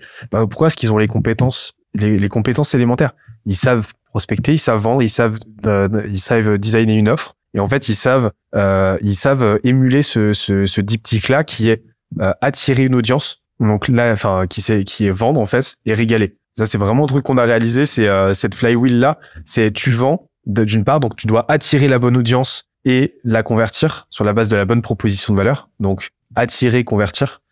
Donc tu dois savoir par exemple prospecter, tu dois maîtriser au moins un canal et savoir euh, vendre à cette audience. Et après tu dois régaler, c'est-à-dire faire en sorte de surdélivrer par rapport à ta promesse. Ouais, une satisfaction client top. Voilà, c'est-à-dire en gros bah tu vends un 8 sur 10, faire en sorte de délivrer un 9 sur 10 et en plus au début bah t'as que ça à faire de prospecter, de vendre et de régaler tes clients et faire en sorte de t'améliorer en continu. Donc euh, ça c'est la, le quatrième pan, euh, faire en sorte de recueillir du feedback, de faire en sorte que bah quand ça va pas, euh, tu, tu fais en sorte de corriger le tir pour améliorer ton offre, ton produit en continu et pour euh, faire en sorte que ça se vend, bah, que ce soit toujours plus facile de vendre parce que tes clients sont toujours plus satisfaits, tu sauras de plus en plus à qui tu vends et ainsi de suite. Et en fait, pour moi, ça, c'est ça les compétences business élémentaires. Un full stack entrepreneur, quoi. Exactement. Et pour moi, c'est, mais c'est essentiel. Et, et tu vois, c'est vraiment une, une, une constante chez, euh, chez tous les entrepreneurs que j'ai pu croiser, peu importe leur profil, peu importe la spécificité de leurs compétences, t'en as qui vont être plus euh, axés prospection, d'autres plus euh, ads, d'autres, mais ils ont tous ces briques-là clés qui leur permettent d'avancer, qui leur permettent demain de repartir de zéro sans problème. Et, en fait, une fois que j'ai compris ça, je me suis dit, mais en fait, tout ça, c'est algorithmique, quoi. Et en fait, vu que tout est fractal, bah, à mesure que tu vas développer, bon, bah oui, forcément, pour passer de euh, 0 à, à 10K de chiffre d'affaires mensuel, oui, tu vas avoir un niveau de complexité qui va être très, qui va être euh, très léger, quoi. Mais par, forcément, bah, quand tu vas passer de 10K pour atteindre ton 100K euh, mensuel, là, par contre, euh, là, par contre, tu vas, tu vas, tu vas changer de dimension, forcément, et tu vas avoir une complexité un petit peu, et là, on arrive au modèle TMV, ce qui est déjà, où la TMV, c'est quoi? C'est traction, momentum, viabilité. en fait, la phase de traction, c'est vraiment le cycle de vie d'une boîte. Donc, c'est la traction, c'est vraiment la phase euh, la phase en gros où la boîte va passer de 10 000, de 10 000, euh, de, de 100 000 euros à 1 million de chiffre d'affaires. C'est vraiment cette phase-là où là, elle va être axée go-to-market. Et en gros, ce truc-là qu'on a dit vendre régaler, ça va être fait, mais plus à l'échelle euh, et de façon un petit peu plus maîtrisée, un peu plus structurée, etc. Avec de la data, avec une logique d'itération, ce qu'on appelle la go-to-market flywheel. Donc tu vas vendre, tu vas vendre, tu vas vendre. Le fait de vendre va te permettre de générer du feedback euh, de, du feedback bah, prospect, ceux qui achètent pas pour comprendre pourquoi ils ont pas acheté, du feedback client pour savoir quelle valeur ils ont reçu du produit, ce qui pêche, ce qui pêche, ce qui pêche et ce qui doit être amélioré. Et cette data-là, tu vas pouvoir ensuite la, la, la, la, réinvestir dans ta partie amélioration continue, que tu vas réinvestir en parallèle de ton cash flow parce que tu vas générer des ventes, donc de l'argent, tu vas réinvestir pour améliorer ton produit, améliorer ton offre, améliorer ton positionnement et faire en sorte que ta prochaine révolution de ta flywheel, bah, te permettre de vendre toujours plus facilement et ainsi de suite. Et là, donc là, c'est avec ça que tu vas chercher ton million euh, environ, c'est un ordre de grandeur, mais ton million annuel. Et après, là, tu passes en, en phase moment, euh, momentum, où là, tu vas scaler de 1 à 10 millions. Et là, c'est les cinq piliers. C'est là où, euh, au tout début, pour parler un petit peu, on, on, a mis un petit peu de temps quand même avant de le scinder en plusieurs phases, cet accompagnement-là. donc ça, c'était un de nos plus gros, voilà, plus gros défis. Euh, L'objectif, c'était vraiment d'accompagner au mieux tous les clients et en ayant un maximum d'accompagnement, de phases d'accompagnement personnalisées. Et, euh, et c'est pour ça que voilà cette matrice TMV. Alors il y a même le prescale qui arrive entre entre l'attraction et le momentum, mais euh, mais effectivement euh, ça ça a été aussi un gros gros sujet. Et là juste pour revenir sur ce côté aux compétences élémentaires, euh, il y a il y a le côté aussi. enfin moi je trouve le, le plus palpable, ça va être la partie vente. Euh, combien d'entrepreneurs ne savent pas ou ne veulent pas vendre leurs solutions, leur offre, leurs produits euh, Ça, c'est compliqué à venir challenger. C'est euh, c'est euh, c'est tout un mindset à avoir et, et ça, je trouve que c'est le pire entre guillemets qu'on puisse avoir. Où en fait, voilà, l'entrepreneur, il ne sait pas vendre, il ne veut pas vendre. Et là, il y a un énorme travail. Alors, je dis pas que c'est pas c'est pas possible, on l'a déjà fait. mais ouais, ça, c'est un gros gros travail et c'est c'est quelque chose qui est intéressant. Donc oui, les compétences élémentaires, c'est euh, pour un entrepreneur en tout cas, c'est euh, c'est essentiel. Ah bah là, moi, je, je t'avoue que moi, je suis de plus en plus en transition par rapport à ça. Enfin, pour moi, même si t'es euh, un profil euh, tech, introverti, etc. En fait, c'est un moment se pose vraiment la question très binaire de est-ce que tu as envie d'entreprendre ou pas? Et à un moment donné, bah, un des rôles de l'entrepreneur, c'est d'assurer l'intérim euh, l'intérim sur les, les tâches qu'aujourd'hui n'est pas en mesure de déléguer. Et avant tout de les comprendre, euh, avant toute chose, donc de les comprendre. Et donc, bah, si tu n'aimes pas vendre, si c'est pas ton truc, mais que la réalité nécessaire de ta boîte implique que, bah, euh, en fait, il y a même aucune question à se poser, quoi. Et c'est pour ça, ouais, je suis, c'est ouais et ça c'est mais ça existe hein. enfin c'est vrai que c'est clairement palpable en tout cas aujourd'hui euh, au milieu des entrepreneurs parce que c'est vrai que le le métier d'entrepreneur, je sais pas si on peut qualifier ça de, de métier, mais euh, mais euh, il est de plus en plus abordable. Euh, les gens ont envie de cette liberté d'entreprendre et sans le voir dans les chiffres, hein, le nombre d'entreprises qui se créent, il, il reste constant depuis depuis plus de cinq ans. le truc, c'est qu'être entrepreneur, c'est pas pas n'importe qui arrive à atteindre ce ce statut-là en, en ayant en connaissance de cause ses compétences élémentaires quoi. Bah non non bah c'est c'est pourtant, vraiment, ce que je dis, c'est si, pour, pour moi, mais c'est un truc que j'ai observé encore une fois, que c'est n'importe qui en, en se, en se mettant dans cette optique d'apprendre à vendre. Et faut, faut pas devenir un expert de la vente, ça n'y a pas besoin, quoi. Mais en, en, en, en, en, sage- en apprenant juste ce qu'il faut en termes de distribution pour générer ce qu'il faut d'opportunités, quel que soit le canal, en, en apprenant à vendre juste ce qu'il faut pour générer des clients et ensuite, par contre, en investissant toute l'énergie possible pour régaler les clients existants. Mais là, là c'est bon, t'es lancé, Ouais. en fait. T'as pas besoin de plus. Là, j'avais une petite question parce que c'est vrai qu'on parlait un peu de R&D. Toi, c'était ton ton rôle aussi, c'est de, de jouer un peu ce scientifique fou euh, chez Skelesia. Alors, j'ai Euh, fait bac L, hein, ouais. voilà, mais voilà, comme quoi, euh, c'est vrai que merci euh, au système français. Ah, j'ai kiffé ma race en bac L, par contre. hein. Ouais, ouais. Mais euh, mais non, c'est vrai que tu as ce rôle un peu de R&D. Euh, le podcast nous aide beaucoup à en savoir un peu plus clair, à trouver des patterns de croissance pour euh, développer nous nos modèles, nos euh, euh, voilà nos, nos accompagnements global. Toi, qu'est-ce que tu en retires? Ce serait quoi les trois gros apprentissages euh, que tu retires là de tous ces euh, nombreux épisodes que tu as pu tourner euh... Ouah, très bonne question. Très très bonne question. Je veux dire, cette année, j'ai fait un, j'ai, j'ai- je suis en train de, d'ailleurs, j'ai enregistré la semaine prochaine, j'ai fait un, je fais un épisode spécial des jeunes branches où je fais mes 17 ans, je vais, je vais, mes enseignements de l'année et j'en ai fait, j'en ai noté 17. Et encore, il y en a que j'ai pas mis. Donc c'est pour dire que le nombre Ouais. de trucs que ça Mais m'a si les- les- le top 3 Ouais. quoi. Alors déjà, le, Celui qui t'a marqué déjà le tout tout premier. bah, le top 0 déjà, Ouais. je vais te dire, je vais en donner, je vais tricher un peu, mais top 0, une de mes meilleures décisions business cette année, ça a été de lancer ce podcast. Pourquoi? Parce que ça a été déjà d'un point de vue branding phénoménal, euh, niveau positionnement aussi, parce qu'aujourd'hui, ça a rendu vachement plus intelligible la catégorie et le mode opératoire qu'on est en train d'amener. Et parce qu'on est vraiment cette logique de création de catégorie. Et ça a do- donné des, en fait, ça a été, hum, ça a été mon, ma décision à plus fort effet de levier cette année déjà d'un point de vue marketing, comme je l'ai dit, on commence à avoir de plus en plus de monde qui nous écoute. On a dépassé les 200 000 écoutes là allègrement. Euh, déjà d'un point de vue opportunité aussi, parce qu'on commence à avoir de plus en plus de. Ça m'a permis de faire du business avec des gens avec lesquels on que, j'ai reçus. Ça m'a permis de, ça nous permet de générer de plus en plus de leads. Ça a été timide pendant un moment, mais là ça commence à arriver. Donc euh, il y a un vrai effet cumulé en fait qui est très intéressant avec le podcast. Faut savoir que d'ailleurs le podcast, toi, t'as as attendu quand même le bon moment. C'est vrai que nous, on a une vision où euh, le podcast, euh, faut qu'il y ait vraiment une première communauté avant de le lancer, euh, pas le lancer euh, vraiment au tout début. En tout cas, c'est notre vision pour éviter euh, qu'il y ait bah, qu'il y ait en fait une croissance beaucoup trop faible et qui, qui, qui, qui nous désespère et qui nous donne envie d'arrêter, quoi, tout simplement. Bah, en fait, pour moi, c'est un canal qui est intéressant à ce niveau-là parce que euh, dans une logique de création d'un média, en fait, euh, un média, c'est quoi? C'est la- la- l'amalgamation entre trois briques, entre trois typologies de canaux. C'est cana- canaux viraux, euh, LinkedIn, TikTok, Twitter, euh, Short, euh, ce que tu veux. Euh, des canaux à fort effet cumulé, dont le podcast font partie, fait partie. Euh, donc, tu as euh, YouTube, euh, le SEO euh, et euh, le podcast, les grandes familles. Et après, tu vas avoir ta base email, newsletter qui te permet d'être résilient et qui te permet de posséder ton audience. Pour moi, c'est vraiment fondamental à les trois. Et en fait, bah, moi, ce que je recommande, c'est vraiment, et ce qu'on a fait, c'est vraiment de commencer par créer une audience sur à minima un canal viral, qu'ensuite tu vas pouvoir ramener en mode distribution sur ton euh, sur ton euh, podcast. Et nous, c'est ce qu'on a fait. Et ce qui fait que toutes les semaines, on pousse l'épisode principal de la semaine, parce qu'on en a plusieurs qui sortent euh, chaque semaine. Et ça nous a permis de très rapidement nous positionner euh, sur les plateformes, d'être poussé par les algos et euh, de générer euh, beaucoup d'écoutes, quoi. Et, euh, alors qu'au début, ouais, si on s'était lancé comme ça et que personne nous avait connu, euh, la découvrabilité du podcast, elle est très très compliquée à aller chercher en organique. Et donc, euh, ouais, la distribution pour moi, elle est essentielle pour un Ouais, podcast. quand t'as ce momentum, faut le garder Ouais. quoi. Exactement. Et donc, euh, ouais, et en fait, là, le podcast, ça a été un énorme effet de levier pour moi parce que, bah, déjà, d'un point de vue contenu média, comme je te l'ai dit, euh, marketing, ça a été fou.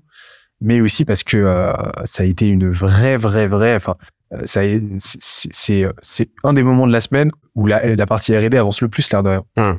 Et justement, en termes de R&D, toi, sur les, les Ouais. apprentissages, euh, Bah, en gros, déjà, j'ai compris, euh, déjà, j'ai compris que euh, tout est fractal. Dans une, donc tout est fractal pour moi à l'échelle de, enfin, à l'échelle de l'univers, tu vois, à l'échelle cosmique, à l'échelle, tout est fractal, c'est-à-dire que tu, ce que tu vas observer à sa petite échelle, tu vas l'observer à, à, à l'échelle micro, tu l'as infinitésimale, tu vas l'observer à l'échelle, euh, à, à l'échelle de, de, de l'infiniment grand. Et euh, dans les dynamiques, hein, pas dans la, la physiologie euh, observable du truc. Et euh, et, euh, et donc en fait, bah, c'est là que j'ai, tu vois, euh, tout à l'heure le, le premier apprentissage que j'ai, que j'ai, que je vais te partager, c'est celui dont j'ai déjà parlé tout à l'heure. C'est le fait qu'au bout d'un moment, l'entrepreneuriat, t'as une grosse partie, t'as une partie qui, comme tout, parce que bah on est dans un environnement extrêmement chaotique, t'as une grosse partie de ton succès qui va être imputée au chaos, donc à ta chance, à ta malchance, aux rencontres que tu vas faire, à ton capital de départ, euh, sociaux, euh, socio-économique, culturel, tout ce que tu veux. Ça, c'est une certitude. Ouais, ça je vois. Par contre, tu vas être en mesure de faire des choses et d'atteindre un certain minimum symbolique, quoi qu'il arrive, quel que soit ton sauf exception. Enfin, je parle encore une fois dans dans, le, dans un contexte, euh, dans le contexte d'une économie prospère euh, avec un minimum d'opportunités dans laquelle on vit. hein. Euh, Il y aura toujours des exceptions. Là, je suis pas en train de parler de façon universelle, clairement pas. Mais en France et dans une société similaire à la France, bah en ayant la- en ayant un minimum de compétences business élémentaires, tu peux faire quelque chose quoi qu'il arrive et tu peux euh, tu peux euh, tu peux avoir atteindre un résultat euh, vachement intéressant. Pour moi en France, ouais, n'importe qui avec suffisamment de maîtrise sur les sujets dont on a vu parler tout à l'heure, vendre, régaler, peut aller chercher son 10, 15 cas mensuel. J'en suis persuadé. Donc et, et ça je l'ai observé en discutant. Deuxième chose, euh, j'ai euh, un truc qui m'a marqué chez euh, la plupart chez, chez tous les entrepreneurs avec lesquels j'ai discuté, c'est euh, qu'il y a un ils ont tous et là donc ces entrepreneurs avec qui j'ai discuté donc nécessairement que leur boîte marche tous sont extrêmement humains. Et pour eux l'aspect culture est fondamental. Ils, ils le verbalisent pas tous comme ça mais ils ont tous c'est tous des gens foncièrement euh, que tu sens foncièrement portés sur euh, les gens avec lesquels ils bossent et ils sont là pour faire du bien autour d'eux. Et euh, peu importe leur personnalité tu vois on a plus introverti plus discret et tout. Mais ils ont tous compris que leur boîte en fait que voilà que le- leur boîte c'est la somme de ses compétences et la moyenne de ses talents. Ils l'ont compris en fait. Et donc ça c'est un truc que j'ai observé. Et euh, et, euh, et troisième truc alors il y- en a pas mal qui se bousculent dans ma tête là mais euh, troisième truc que j'ai observé c'est que euh, j'ai le côté satisfaction client qui me vient. Euh, c'est-à-dire vraiment euh, mais mais t'en as t'en as pour qui l'air de rien c'était un petit peu moins un peu moins prégnant. Mais le, le fait que c'est des mecs qui enfin c'est des c'est des Des entrepreneurs. qui ont pas qui ont pas peur de se réinventer. Qui ont pas peur de se réinventer et qui ont pas peur de tout revoir euh, de zéro. Le- un, un, un des un des plus spectaculaires que j'ai vu c'est euh, c'est euh, euh, Raphaël Laverne de euh, de Totem bah, qui du jour au lendemain a perdu 95% de son CA au premier confinement et qui a dû complètement se réinventer ou qu'aujourd'hui a une boîte qui pèse euh, qui pèse deux fois plus qu'à l'époque. Tellement tellement le pivot extrêmement violent agressif qu'il a dû subir qu'il a dû faire lui a été bénéfique quoi. Et euh, donc ça c'est un truc que j'ai observé. Et par contre ça c'est ma grosse frustration cette année. Euh, et on me l'a on l'a déjà rappelé on me l'a déjà signifié. C'est le fait que euh, j'ai énormément de mal à recevoir des entrepreneurs avec un E des entrepreneurs euh, femmes euh, et ça ça me frustre beaucoup. J'ai essayé d'en contacter pas mal et j'ai du mal à avoir à recevoir même des, des réponses. Euh, je me l'explique pas. J'en ai reçu quelques-unes avec qui franchement les épisodes étaient top quoi. Euh, mais euh, mais Là, on a euh, eu des retours un peu euh, un peu étranges à ce niveau-là où euh, ouais. on, a, on a posé des questions d'ailleurs je crois directement sur LinkedIn. Savoir ah, ok selon vous euh, est-ce qu'on a une mauvaise approche? Euh, justement c'est ça c'était vraiment euh, un peu compliqué à gérer mais euh, il y en a même qui nous ont demandé euh, peut-être qu'ils veulent être euh, hostés euh, par une femme directement mais du coup quel intérêt de passer sur les jeunes branches Euh, en tout cas on a personne euh, bah, d'autre que toi aujourd'hui pour, euh, pour pour challenger le podcast et c'est pas du tout l'idée. Donc euh, ouais ça serait que c'était quelque chose d'assez compliqué. Surtout que euh, bah euh, bah pour nous, enfin moi ça me frustre parce que je vois énormément d'entrepreneurs euh, de de de- de- d'entrepreneurs femmes. Donc euh, parce qu'en fait pour moi il y a pas de distinction qui euh, qui qui qui ont des parcours et qui ont énormément d'apprentissage à nous transmettre et qui font du du très très sale quoi et ça me frustre en fait moi j'ai envie de d'en discuter avec elles de me nourrir de leur euh, leur expérience et j'ai envie d'en faire profiter euh, notre audience quoi euh, notre commu donc ça me frustre tu vois Non, non, c'est vrai que c'est. Et puis en plus, ouais, l'explication. Si d'ailleurs vous avez l'explication, on est preneur. hein. Parce que c'est vrai peut-être que euh, il y a quelque chose euh, qui est mal fait ou qui n'est pas fait. Voilà. Nous, de toute façon, on est prêt à se challenger, mais euh, Voilà. ça, je... Donc ça c'est un apprentissage, c'est que effectivement il y a il y a il y a une difficulté à ce niveau-là, alors que alors que oui il y a euh, il y a, il y a des entrepreneurs euh, qui femmes qui font qui qui qui mériteraient vraiment vraiment d'être mises en avant quoi, vraiment vraiment. Et et voilà pour cette partie podcast. De toute façon on va continuer et là ça va être un des on- ça fait la passerelle avec la dernière partie de, de de cet échange, c'est euh, qu'est-ce qu'on fait en 2023 quoi. Il faut savoir qu'on a vraiment découpé notre roadmap Ouais. sur 5 ans. Donc là, on sait ce qu'on va faire en 2023, 2024, 2025. On sait. 2023, on fait quoi? 2023. Déjà 2022, c'était vraiment cette idée de structure. Euh, là, l'objectif, c'était vraiment de valider certaines choses, valider une satisfaction client, valider euh, des programmes d'accompagnement, enfin en tout cas des phases sur notre programme advisory. Euh, ça a été vraiment voilà une maîtrise commerciale, une structure commerciale aussi à, à développer, à valider. Euh, voilà, c'est des gros sujets qu'on qu'on qu'on est venu euh, travailler. Euh, l'année prochaine, année de la distinction. Voilà, encore une fois, l'objectif, c'est vraiment d'être le plus présent possible, que bah, un entrepreneur qui a envie de, de, de croître, qui a envie de, de se développer, euh, n'est pas d'autre choix en fait que de, de, se dire ok, il faut que je me fasse accompagner par Scalesia. Euh, parce que voilà, on aura trouvé les bons codes et on se sera rendu visible auprès de ces personnes-là qui ont besoin d'aide aujourd'hui, quoi. Et, euh, et, on va accélérer sur la, la, partie média parce que ce qui est on, on a compris cette année qu'on n'était pas seulement un prestataire, on est aussi un média et on, va accélérer. Les gens, les gens nous connaissent plus aujourd'hui sur le média que euh, sur notre façon d'accompagner euh, aujourd'hui les entreprises. Donc, euh, ce qui est bien parce que du coup, quand ils arrivent en, en appel, ils découvrent un peu ce côté-là et et je trouve que c'est plutôt sain pour la relation. Donc, euh, donc non, ouais, et gros gros travail sur la partie RP, sur euh, voilà, sur vraiment se rendre visible et créer le média le plus euh, le plus euh, incroyable, en tout cas pour les entrepreneurs, qui va venir vraiment tout casser quoi. Bah, c'est le but et en plus de ça, on a un média qui suit notre chaîne de valeur et vraiment avec une promesse, c'est passer de, on l'a trouvé récemment, passer de 0 à 200 cas annuels de chiffre d'affaires grâce à notre média en accès accessible en, en accessible gratuitement. Et en fait, le truc, c'est qu'on a eu cette approche très do it yourself pendant longtemps. Et là, aujourd'hui, on commence à vraiment investir euh, le plus possible dessus. On ouvre, on s'ouvre à la sponsor, etc. Avec pour objectif de faire du contenu de plus en plus euh, qualitatif, quantitatif. Et donc là, on accélère, d'où le fait que bah là, on est en train d'enregistrer, alors qu'avant, je faisais ça en mode crado, euh, crado de chez moi. Euh, Podcast classique, mais c'est vrai. Podcast classique, mais là, on commence à, à, à, se donner les moyens de, de nos ambitions et de vos ambitions. Et, et d'ailleurs, bah, je te retourne la question. Toi, cette année, c'était quoi tes, tes trois gros apprentissages? Euh, mes trois apprentissages cette année, euh, c'est de déléguer, de savoir déléguer. Ça, je pense que c'est un, c'est un art. Euh, t'as envie de tout maîtriser, t'as envie de tout, euh, tout gérer. Euh, on en a beaucoup parlé et euh, c'est vrai que c'est une grosse frustration. Donc, ouais, quand t'as des équipes qui arrivent, qui arrivent à réellement prendre le sujet et toi, en fait, te sentir serein de, bah, de faire cette passe D, de, de, de de, leur donner le drapeau, ça, je pense que c'est c'est hyper important. Et moi, je pense que c'est ce qui m'a qui m'a vraiment le plus aidé euh, en tant qu'entrepreneur. Donc euh, ça, c'était vraiment très très cool. Euh, gros gros apprentissage à ce niveau-là. Deuxième apprentissage, moi je dirais que c'est vraiment sur ce côté développement de produits, vraiment d'être le plus à l'écoute possible de notre clientèle, de notre audience aussi, de toutes les personnes qui sont présentes dans, dans le média. Ça, ça a été, ça a été un gros gros plus parce que forcément, plus tu es proche de tes de tes clients, plus tu leur adresses la, la bonne solution. Euh, donc ça, c'est vraiment deuxième gros apprentissage. Troisième, c'est qu'en fait, on peut clairement allier le fun et, le travail.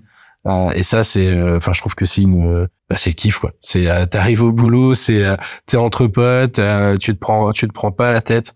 tout le monde a cette envie de, de progresser, de, de, bah, de tout développer. De, enfin voilà, c'est, voilà, c'est, c'est de se dire que travailler, c'est clairement possible euh, de le faire euh, en s'amusant euh, et ça même avec une croissance qui qui est qui est présente quoi. Donc voilà mes trois trois gros apprentissages. Trop bien. Bah, moi je suis franchement je suis tellement content de voir que là là on a on a on a multiplié le CA par, par on a fait 250% de croissance en fait en un an. les effectifs ont été multipliés par 3. Euh, là, on sait qu'on a déjà, euh, là aujourd'hui, là, là le mois, on, on va tomber sur un, un chiffre d'affaires euh, mensuel entre 70 et 200 k pour euh, pour donner un peu les chiffres ce, ce mois-ci au mois de, décembre là. Euh, et, euh, et, en fait je vois que la ce côté la bande de potes en fait il, ne faiblit pas à mesure que la boîte grossit et ça ça fait trop plaisir et voire même ça s'intensifie c'était challenge à l'époque ah hein. ouais c'est le challenge c'était vraiment le, le, gros gros challenge quoi et on voit que vraiment c'est possible et ça c'est vraiment un truc que j'ai envie qu'on amène c'est c'est c'est de prouver que c'est possible de faire une boîte qui se prend pas la tête, qui fait les choses avec sérieux mais sans se prendre au sérieux. Et surtout que ouais, on peut être euh, potes tous ensemble quoi. Et qu'au contraire, plus on est potes, bah plus on est soudés et, et, euh, et, mieux ça se passe quoi. Et, euh, et là j'ai j'ai trop hâte. ah mais voilà, ça ça n'engage que euh, que du positif pour la suite. Et, euh, et euh, encore une fois oui il y a des il y a des il y a un côté négatif qu'on peut euh, peut-être trouver sur ce modèle bande de potes mais on préfère prendre ce risque là et kiffer. Et, et le risque en tout cas il est il est maîtrisé et il est il est validé en tout cas de notre côté parce que c'est ce qu'on a envie de faire quoi. Clairement. Je suis trop content d'avoir fait ce point on se donne rendez-vous, je sais pas quand, ce serait bien qu'on fasse ça un peu plus souvent. Dites-nous où vous soyez, dites-nous si vous voulez qu'on fasse des points réguliers comme ça, une fois par trimestre ou un truc comme ça, où on fait un état des lieux de ce qui a été fait. Mais je, kiffe trop l'exercice et euh, et on se bah, on va terminer on se, on se retrouve très vite. On se retrouve très vite. Hein, Parce qu'on fait pas un, un, petit truc genre. Mais je connais un mec qui ressemble pas mal, te ressemble pas mal dans la boîte où je bosse. Ouais, bah écoute, euh, moi aussi, je crois que je connais un mec qui me ressemble pas trop mal. Ouais, ouais, mais c'est, je pense que vous êtes. Il est pas mal, non? Ouais. Il est, il est bien quand même, non, physiquement. Il, passe, il passe très très bien. Ah, ok. Il passe très bien. À part la, par la casquette, la casquette Von Dutch. ouais, bon, ça, ça va venir à la mode. il a un sweat de très bonne facture. Ouais, c'est ça. Ok, bah en tout cas, voilà, je pense qu'il est, il est de, euh, de, de coutume de remercier euh, notre notre auditoire. Ouais. Donc euh, on se dit à très vite et puis euh, et puis et puis voilà. Ciao tout le monde. Ciao.